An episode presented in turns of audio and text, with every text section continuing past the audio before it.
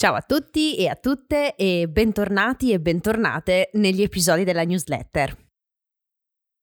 Innanzitutto oggi voglio ringraziare chi risponde sempre alla newsletter.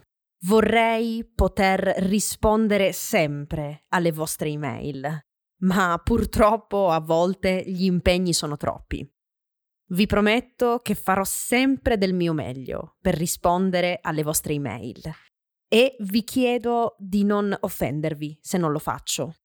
Non lo faccio perché non voglio, lo faccio perché veramente a volte il tempo manca. Ma comunque voi continuate a rispondere, perché questa è una cosa sicura.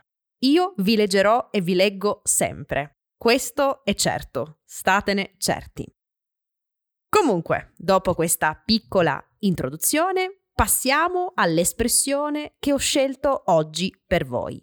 L'espressione di oggi è rendere pan per focaccia, cioè rendere pane, pan è l'abbreviazione di pane, per focaccia. Il verbo rendere in questa espressione significa restituire, cioè dare indietro. In italiano usiamo l'espressione rendere pan per focaccia quando vogliamo restituire in senso positivo o negativo qualcosa a qualcuno. Ad esempio, se qualcuno ci offende, noi rendiamo pan per focaccia se offendiamo anche noi questa persona, se rispondiamo all'offesa, nello stesso modo.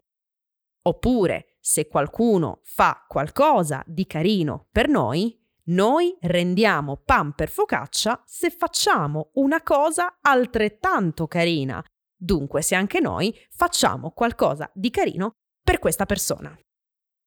Per chi non lo sapesse, la focaccia è un tipo di pizza, ma è un tipo di pizza più simile al pane e dunque non è sottile come la pizza tradizionale ma è una pizza più spessa, più alta, più fragrante, proprio come il pane.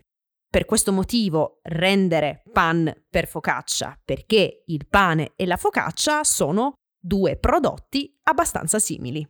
Quindi, tutte le volte che in futuro vorrete dire, vorrete usare il verbo restituire o il verbo ricambiare, potrete sostituire questi due verbi con l'espressione che abbiamo visto oggi, ossia rendere pan per focaccia.